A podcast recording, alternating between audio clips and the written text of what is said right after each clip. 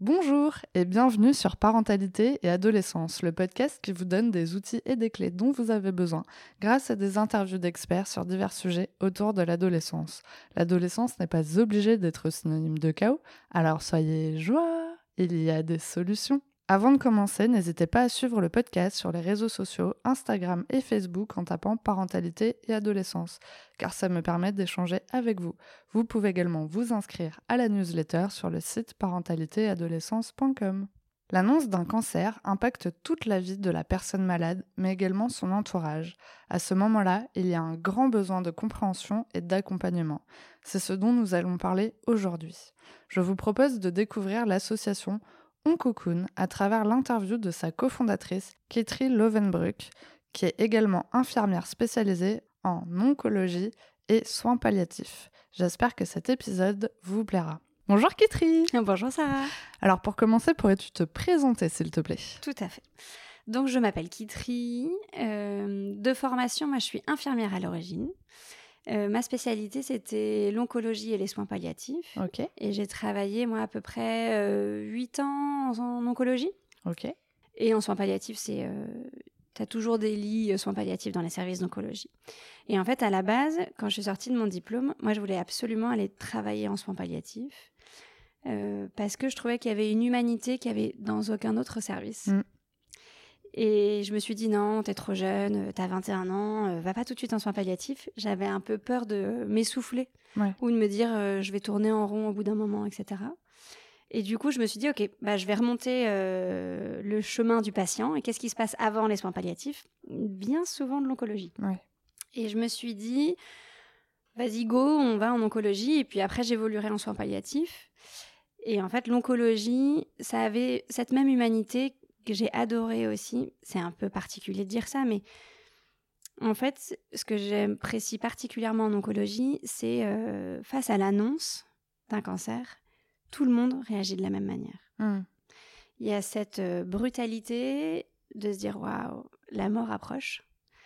Et hum, ça provoque une vulnérabilité chez le patient que je trouve euh, hyper belle Mm. et que j'ai vraiment envie d'en prendre soin et de, de- de les aider à ce moment-là.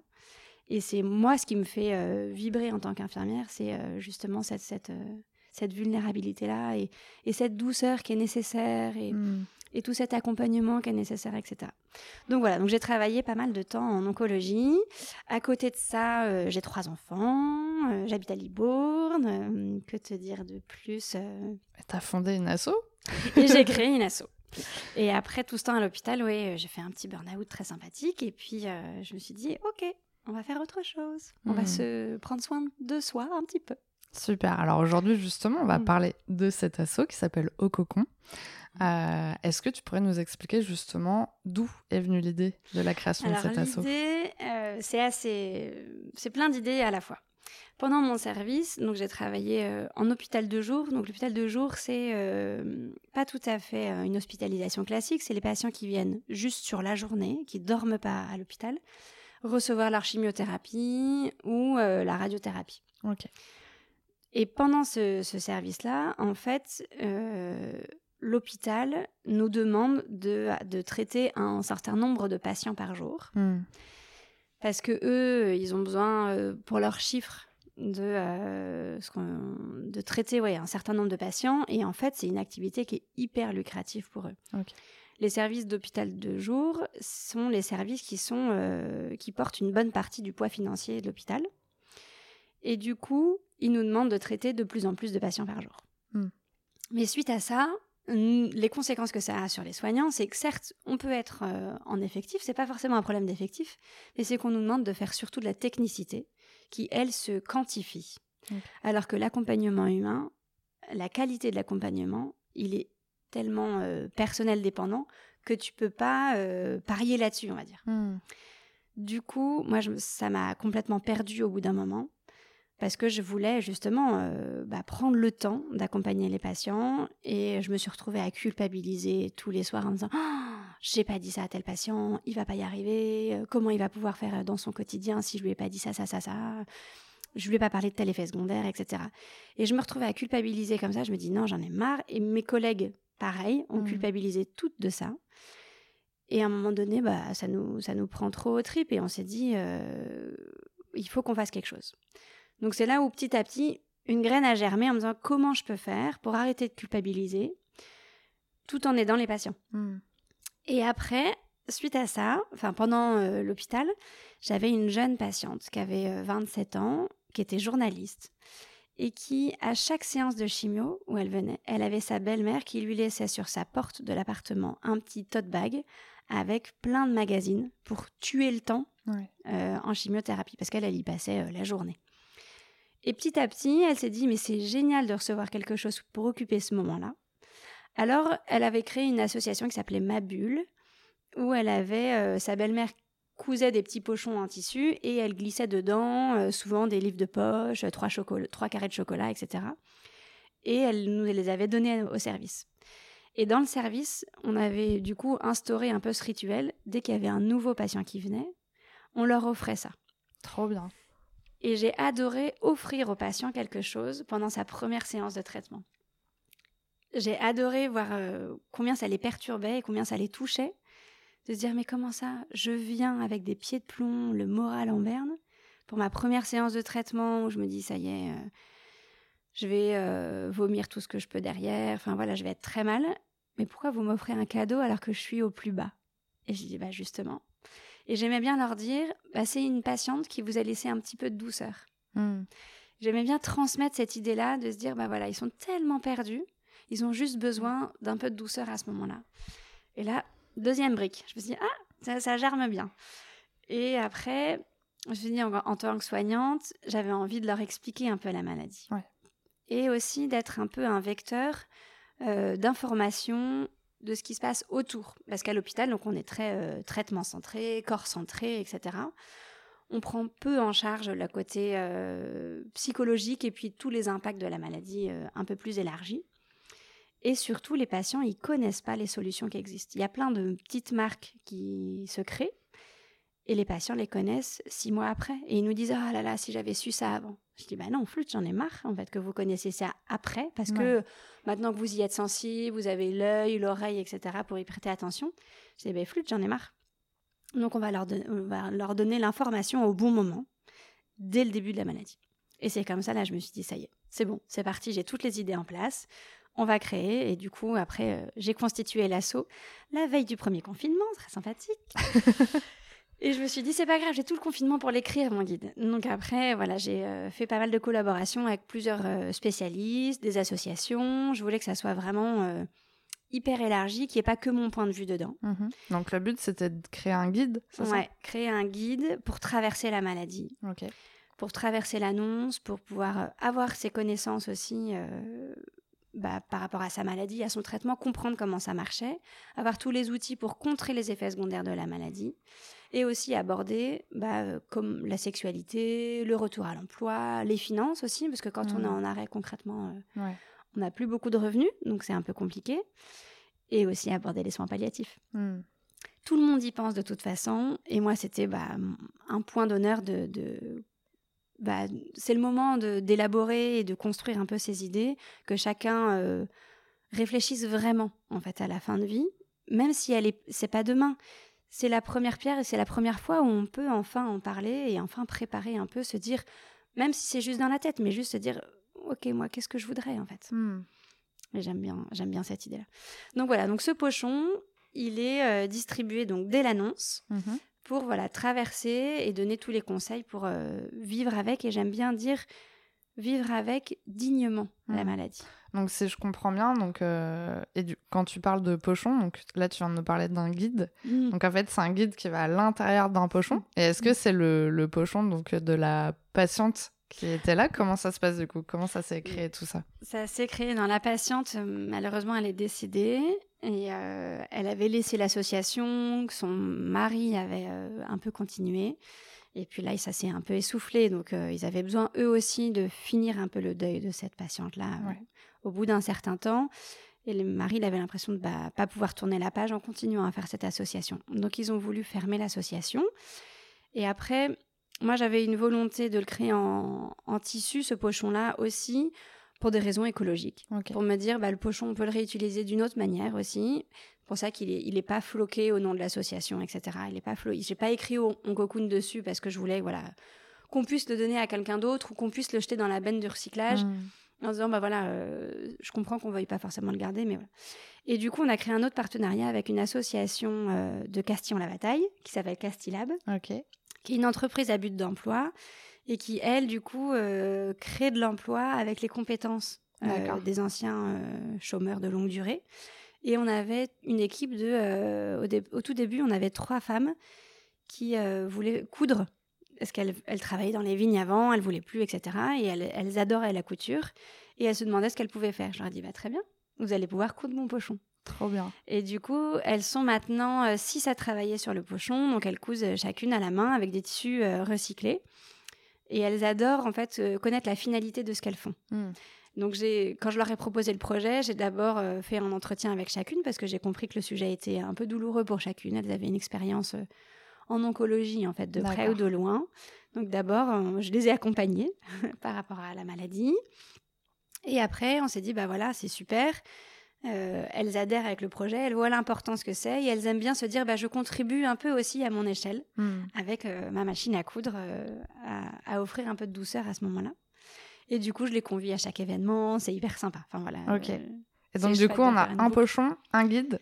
Voilà, Est-ce qu'il y a autre chose à l'intérieur? Et après, à l'intérieur, je fais des partenariats avec différentes marques qui ont créé des gammes de cosmétiques en lien avec la cancérologie, notamment avec Même Cosmétiques qui nous offre du coup des, des échantillons pour pouvoir euh, tester. Et puis, on, comme ça, on fait connaître aussi la marque, qui n'est pas présente dans, dans forcément toutes les pharmacies. On a aussi un partenariat avec une association qui s'appelle Bel et Bien, qui, elle, donne tous les conseils autour euh, de la peau Mhm. euh, pour bah, prendre soin de sa peau en cancérologie, aussi euh, pour aborder un peu l'estime de soi Mm. en cancérologie, etc. Et qui, eux aussi, nous offrent des produits pour les patients qui sont hospitalisés. Ok.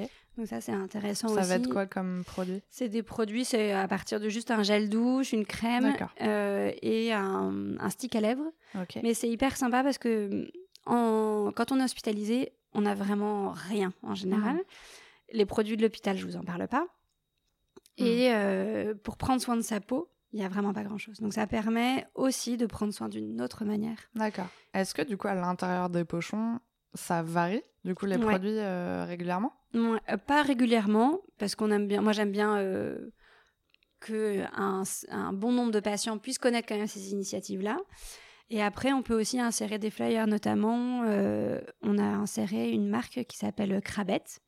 C'est une femme qui a eu un cancer du sein et qui a créé, en fait, si j'ose dire, le Vinted, en fait, euh, du- de la cancérologie. Ok. C'est-à-dire que quand on a fini les traitements, on peut lui envoyer euh, toutes les perruques, les prothèses mammaires, les soutiens-gorge adaptés, on peut lui envoyer tout ça. Et elle, elle a créé un site internet où elle les revend à, à des prix symboliques, parce que les patientes lui ont donné, donc elle, elle les revend juste pour faire fonctionner. euh, c'est en général entre 5 et 15 euros, tous ces produits-là. Et ça permet voilà, de- de- d'avoir un cycle dans ces produits-là qui coûtent hyper cher, de pouvoir être accessible à tous les portefeuilles. Et à la fois, quand on a fini toute cette partie-là de traitement, on est content de s'en débarrasser. On Ah n'a oui. pas envie de garder une perruque ad vitam aeternam. C'est génial comme Et initiative. Du coup, ouais, j'adore. Et elle, elle est à Toulouse et elle crée. euh, Est-ce que tu te ça. souviens du nom? Crabette, ça Crabette, s'appelle. ouais, c'est Ouais. ça. Ok. Crabette et je, voilà, moi je trouve que l'initiative est géniale encore une fois. Donc euh, voilà, c'est en- faire connaître ces Mhm. initiatives dès le début de la maladie et pas après. Ouais, c'est génial. puisse euh, avoir voilà euh, tous- tous ces outils là après. Donc on a parlé voilà de et dans le guide après j'ai abordé plein de marques aussi qui créent. euh, Mm. Il y a aussi Colibri qui a créé des, des vêtements euh, adaptés, euh, qui a les bonnes fermetures, etc. pour faciliter les soins. Enfin voilà, il y a plein de marques euh, qui se créent. Il y a les frangines aussi qu'on connaît un peu mieux, qu'on crée Hmm. juste des franges de, de cheveux avec des super euh, foulards aussi qui sortent un peu de l'ordinaire. Enfin voilà. Trop bien. Bah, toi, tu dois être une ressource incroyable de tout ce qui peut exister, en tout cas sur cette thématique. Bah, j'essaye à fond et je trouve que c'est hyper important pour les Ouais. patients de, de pouvoir se recréer euh, Mm. différemment. Quoi. Carrément. de- Et du coup, donc, tu as créé euh, cette association. Donc, il y a ces fameux coffrets qui Mhm. sont offerts, du coup, euh, à l'hôpital, n'importe quels hôpitaux, où on Ouais, peut les bah, trouver d'ailleurs? tous les hôpitaux qui ont un service de cancérologie. Pour l'instant, nous, on les distribue surtout en Nouvelle-Aquitaine. D'accord. Et en fait, ils sont gratuits pour les hôpitaux, donc ils sont juste à nous contacter pour qu'on puisse euh, créer un partenariat et qu'ils les distribuent.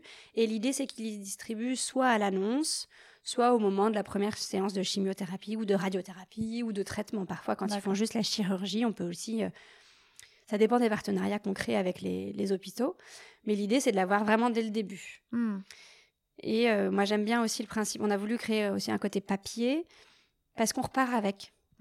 Euh, on repart avec. Et puis, on peut aussi le glisser sur la table de chevet de son conjoint ou des enfants pour dire regarde ce que je vais vivre. Et comme ça, tu peux aussi comprendre à quel moment tu peux intervenir, comment m'aider. Euh, voilà ce qui me serait. Parce qu'on a beaucoup de, proches qui nous appellent en disant, oh, et maintenant avec euh, même des proches de mes proches, ah, j'ai une copine ou j'ai un tel qui a un cancer, qu'est-ce que je peux faire? Je ne sais pas quoi faire, je t'appelle parce que toi tu bosses en cancérologie, je suis paniquée. comment je peux l'aider concrètement? Hmm. Je leur dis, bah, en un, tu peux leur donner mon guide mon pochon, déjà, ça fait du bien. Et en deux, bah, juste lui en parler. c'est déjà aussi. Euh, ouais, ça donne l'information. Demande-lui, en fait.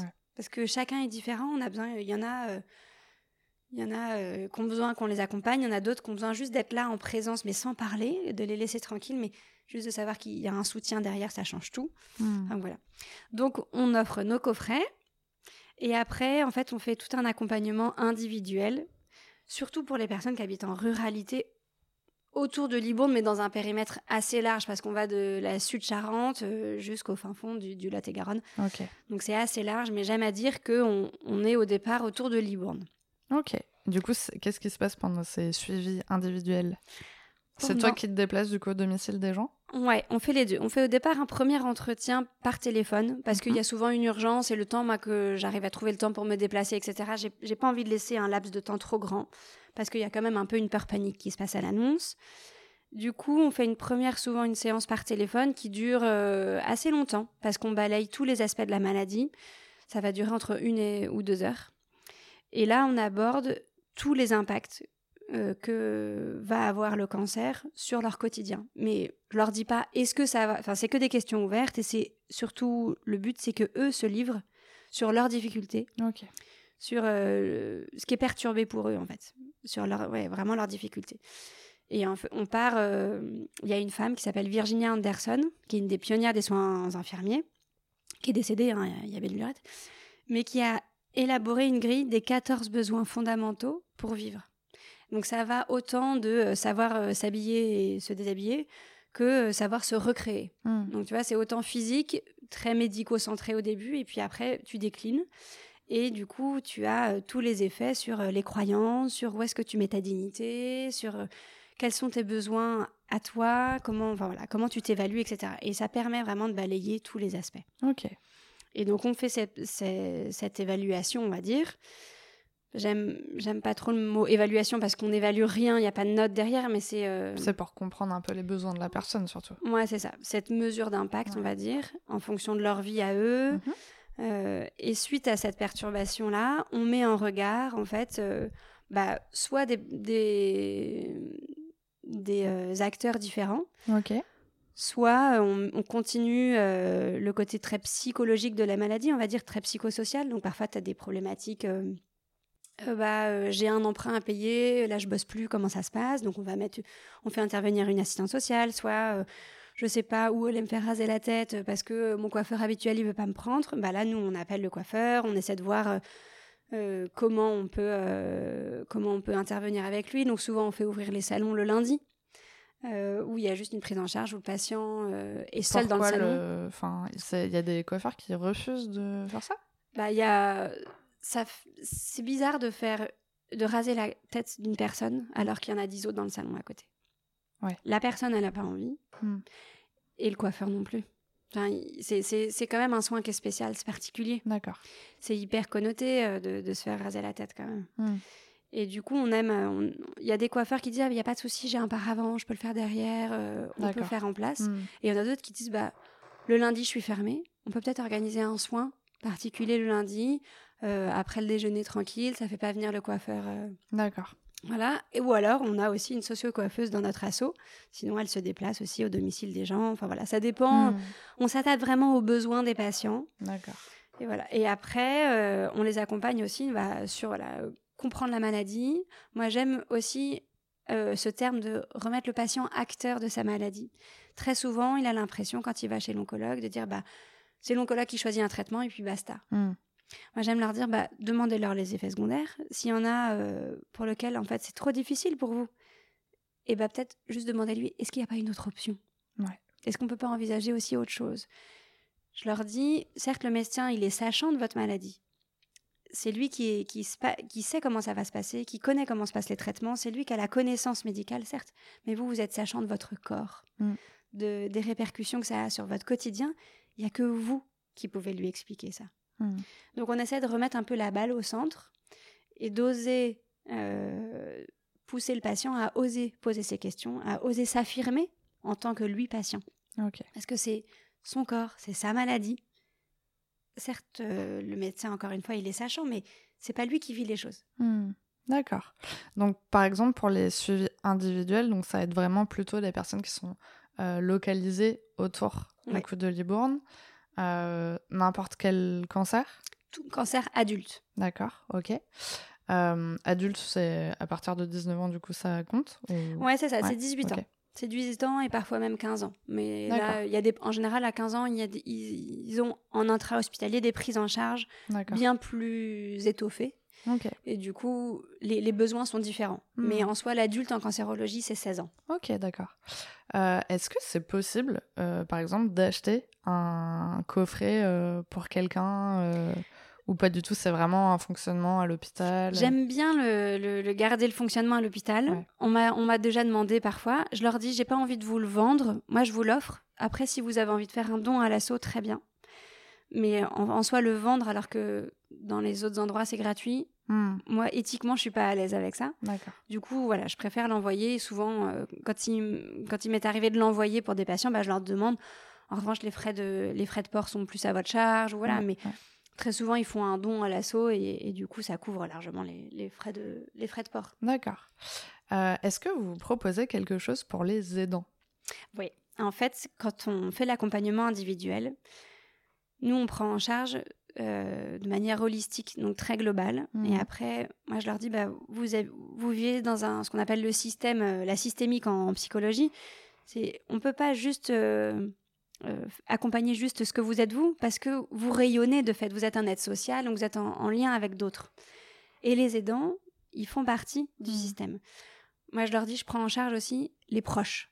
Parce que c'est pas forcément des aidants, ça dépend de la maladie. Ouais. Et je trouve que c'est aussi une autre étiquette de les mettre Mhm. en aidants.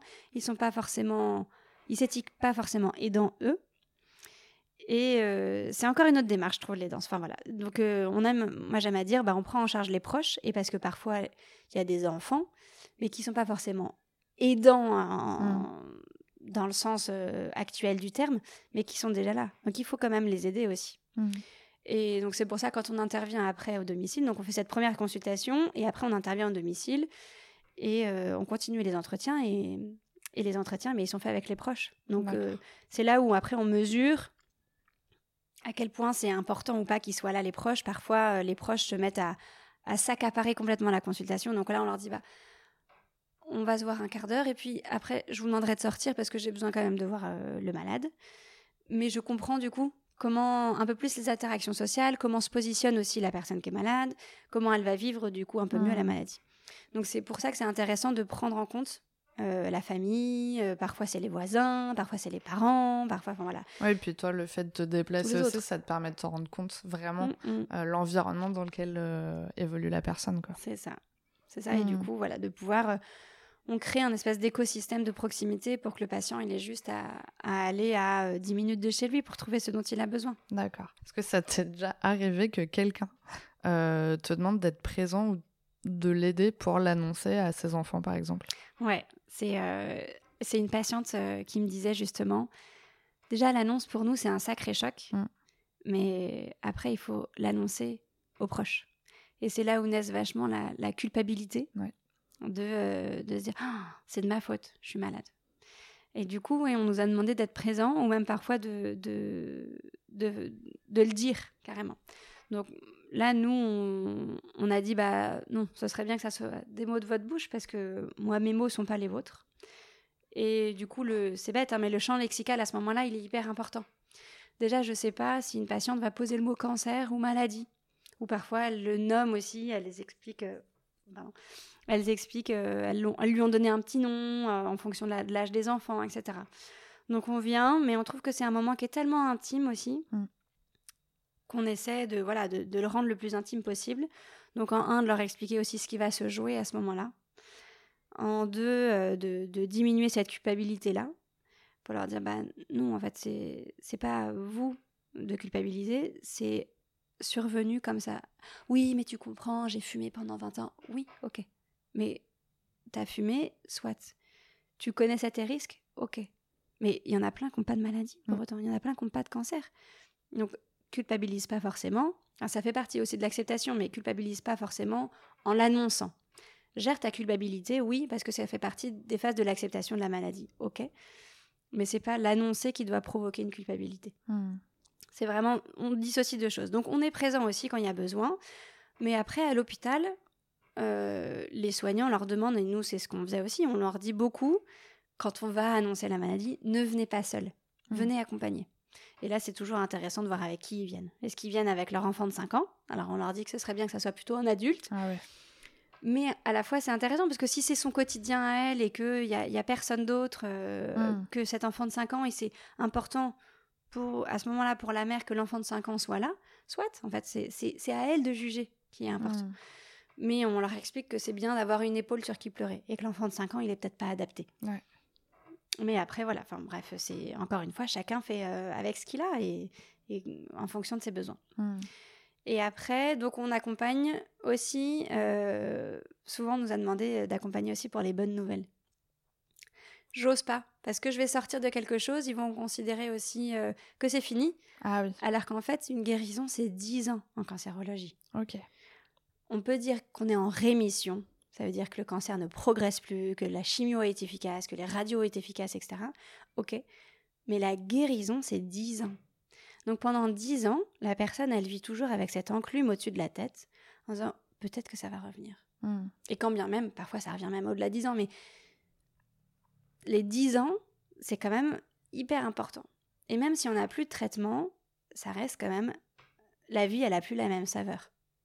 Elle peut avoir une très bonne saveur, hein, mais c'est plus la même vie qu'on a. Il y, a, il y a beaucoup de choses qui se sont révélées, des prises de conscience qui se sont mises en place et qui font que les patients ne vivent plus de la même manière. Ok. Donc c'est tout ça qu'on veut accompagner. Et là, c'est surtout cette prise de conscience-là, elle est difficile pour les proches. Hmm. T'as plus de traitement, t'es guéri. Non. T'as juste de l'hormonothérapie pendant 5 ans, c'est bon, t'as guéri. T'as retrouvé tes cheveux, t'es guéri. Non, je suis pas guérie, c'est 10 ans la guérison. Ok. Donc c'est là où je trouve que c'est important pour les proches d'avoir cette conscience-là aussi Hmm. et de pas lâcher trop tôt le, le, le malade en disant c'est bon, euh, c'est fini. Non, c'est dur. Et ça, on le voit beaucoup dans l'après-cancer, quand les traitements sont finis. Les patients se sentent vite abandonnés Hmm. parce que bah, euh, déjà le, le- les chimios ou les traitements rythment plus leur quotidien. Donc ils se disent bah, comment je vais meubler tout ce quotidien-là? Très souvent, il y a des effets secondaires, notamment la fatigue, qui fait qu'ils ne peuvent pas retrouver. Et c'est pas une fatigue juste euh, je suis flemmarde. C'est euh, une vraie fatigue qui est profonde, contre laquelle on ne peut pas lutter, Hmm. qui est vraiment euh, au bout d'une heure de, de travail, elle, elle est conséquente. Enfin, le patient s'endort, pique du nez, vraiment. Enfin, c'est pas Mm. une petite fatigue. Il y a vraiment. euh, c'est bien plus profond que ça. Et du coup, ils peuvent pas forcément retourner au boulot comme ils le voudraient. D'accord. Et du coup, les patients, les proches se disent Ah bah, Ils comprennent pas. ils comprennent pas. C'est Mm. bon, t'es flemmarde, allez, lève-toi, t'as aucune volonté. Non, c'est vraiment différent. Hmm. Et c'est ça qui est difficile, c'est que le mot fatigue, il est hyper galvaudé et, et les proches comprennent pas. Il Mm. faudrait qu'on lui invente un- une fatigue profonde, enfin, faudrait qu'on lui invente un nouveau terme à cette fatigue-là parce qu'elle est vraiment différente. Et surtout, ce qui doit être compliqué aussi pour le patient, c'est d'avoir reçu énormément d'amour et d'attention pendant toutes les épreuves euh, qu'il a dû traverser. Et puis au final, c'est pas qu'il y a moins d'amour, mais les gens vont peut-être être moins euh, présents, en tout cas, et moins démonstratifs, en tout cas, à ce Mhm. moment-là, parce qu'ils disent, bon, bah, nous aussi, on a tout donné, quoi. Ouais, et, euh, et finalement, bah, maintenant, tout le monde part prendre sa vie, et voilà, alors Mm. que bah, pour le patient, non, c'est une nouvelle vie un peu qui, qui arrive, quoi. C'est une nouvelle vie pour le patient et pour les dents aussi. T'as raison, j'aime bien le côté de on peut reprendre notre vie comme avant. Mm. Les aidants, ouais, ils, ils ont besoin de ça. Ils ont besoin aussi d'être considérés et c'est pour ça que, Tu vois, je te disais tout à l'heure, euh, c'est d'abord les proches qu'on accompagne et après les aidants, parce qu'ils ne s'appellent pas tous aidants. Et il y a un vrai besoin aujourd'hui de les, aider à s'identifier aidants, hmm. de comprendre ce que c'est que ce rôle d'aidant. Parce qu'on ne comprend pas, on dit bah oui, euh, je l'aide parce que, bah, parce que je l'aime. Mais là, ça va au-delà. C'est une relation qui n'est pas juste euh, de, de l'amant. Enfin, c'est vraiment, il y a une relation d'aide qui n'était pas avant. Ça vient déséquilibrer une relation conjugale ou une relation parentale. Enfin, c'est plus du tout la même chose. Donc c'est ça qui est difficile à identifier au début pour le proche, c'est d'arriver à comprendre que non, la relation, elle change. Bien sûr que tu l'aides par amour, mais ça va au-delà. Hmm. C'est quand même quelque chose qui est différent. C'est la c'est là où moi j'aimais pas, c'est euh, cette vision de l'infirmière. On nous dit oui, mais vous c'est une vocation, c'est un peu une bonne sœur. Non, non, non, je j'aime pas mon patient comme euh, les bonnes sœurs aiment Dieu. Non, moi c'est pas pareil. C'est une vraie une vraie relation que j'ai construite différemment dans une relation d'aide qui a été théorisée, qui est autre chose. Et bah pour le proche c'est la même chose. Il aime pas euh, l'autre au point d'être dans une relation d'aide. Il y a quelque chose de, haut et bas quoi. Mm-hmm. Il y a quelque chose qui est vraiment différent. Donc c'est pour ça que je les invite aussi à réfléchir à ce que c'est euh, cette relation d'aide et à voir comment on construit encore une relation conjugale ou parentale malgré la maladie qui survient. D'accord, ok. Trop intéressant, merci beaucoup. bah, ça tombe bien parce que du coup on arrive à la question pour les auditeurs. As-tu un message à transmettre aux personnes qui nous écoutent aujourd'hui? Chers auditeurs, c'est très rigolo. Euh, j'ai envie de vous transmettre plusieurs messages. Déjà, euh, je pense que dans, dans votre entourage, vous avez tous quelqu'un qui a, plus ou moins proche, hein, mais qui a eu la maladie, qui a eu un cancer. Il y a plusieurs choses. Euh, juste oser leur demander qu'est-ce que je peux faire pour toi? Qu'est-ce que je peux faire pour toi et comment t'aider? Parce que parfois, les réponses sont pas du tout celles qu'on qu'on attend, qu'on croit percevoir ou qu'on attend. Il y en a qui vont euh, il y en a qui vont avoir besoin que vous fassiez tout pour eux, et il y en a besoin d'autres qui vont avoir besoin que vous leur en parliez surtout pas. Il y en a besoin qui vont, il y en a qui vont avoir besoin de faire la fête. Il y en a besoin que vous ne fassiez juste rien. Il y a, il y a plein, mille manières de réagir face à, la maladie. Donc j'ai envie de leur dire, osez poser des questions. Osez demander, de mettre les pieds dans le plat. Parfois, il y en a qui attendent que ça. Hmm. Et on ne les met jamais pour certains. Donc, osez poser la question c'est quand même bien plus éclairant que d'essayer de, tricoter quelque chose et de deviner. Quoi. On est doté de paroles, donc voilà. Et pour les auditeurs qui sont déjà impactés par la maladie, encore une fois aussi, oser dire bah, j'ai besoin de ça. Hmm. Et c'est pas euh, être faible que d'oser demander, c'est juste bah, être euh, authentique avec soi-même. Et ça va un peu dans cette, euh, dans cette même mouvance de j'ai un cancer, je peux enfin me regarder, je peux enfin me dire ah oui tiens qu'est-ce qui est bon pour moi mm. et comment je peux progresser dans ce côté de je m'octroie du temps pour moi. Soyez courageux là-dedans en disant bah voilà affirmez-vous dans ce que vous êtes et la maladie elle elle ne vous définit pas. Ça ne changera rien de la personne que vous êtes, de la sensibilité que vous avez, de, de votre droit de changer à trouver des gens cons et des gens pas cons et des mm. gens bien. Non, la maladie, elle est avec vous. Faites avec et c'est difficile de faire avec. Mais ne vous oubliez pas qui vous êtes, hmm. surtout. C'est un très beau message, j'en ai hmm. presque les larmes aux yeux en plus. euh, du coup, bah, pour finir, comment pouvons-nous te contacter Et je sais pas, est-ce que c'est possible d'aider l'assaut d'une manière ou d'une autre? Alors, plein de questions. Alors, euh, nous contacter, on a un site internet www.oncocoon, donc oncocoon, ça s'écrit O-N-C-O c2on.fr. Euh, onco pour oncologie et cocooning pour euh, vous faire du bien. Donc il y a ce site internet sur lequel il y a toutes nos coordonnées, il y a nos mails et tout ça. Et après, il y a aussi sur le site, vous pouvez toujours nous faire un don à l'association si vous avez envie de nous aider. Pour euh, continuer à offrir ces coffrets gratuitement, pour continuer à les accompagner de manière, ce qu'on appelle holistique globale, de pouvoir faire venir plein de petits soins à la maison. Donc n'hésitez pas si, euh, si le cœur vous en dit. Et après, il y en a plein aussi qui ont envie de nous aider physiquement. Donc on fait aussi des ateliers à l'hôpital. Si vous avez envie de venir nous aider, de vous engager avec nous, vous êtes les bienvenus. Super, mais en tout cas, mais merci beaucoup d'avoir pris ce petit temps avec moi et j'ai appris plein plein de choses, donc euh, vraiment merci pour tout ça. Bah, merci à toi de nous m'avoir donné la parole. Merci d'avoir écouté l'épisode jusqu'au bout, j'espère qu'il vous a plu. N'hésitez pas à le partager autour de vous et de noter l'épisode si la plateforme d'écoute vous le permet, car ça aide le podcast à être référencé et donc à être plus visible pour d'autres auditeurs. On se retrouve la semaine prochaine pour un nouvel épisode. À bientôt!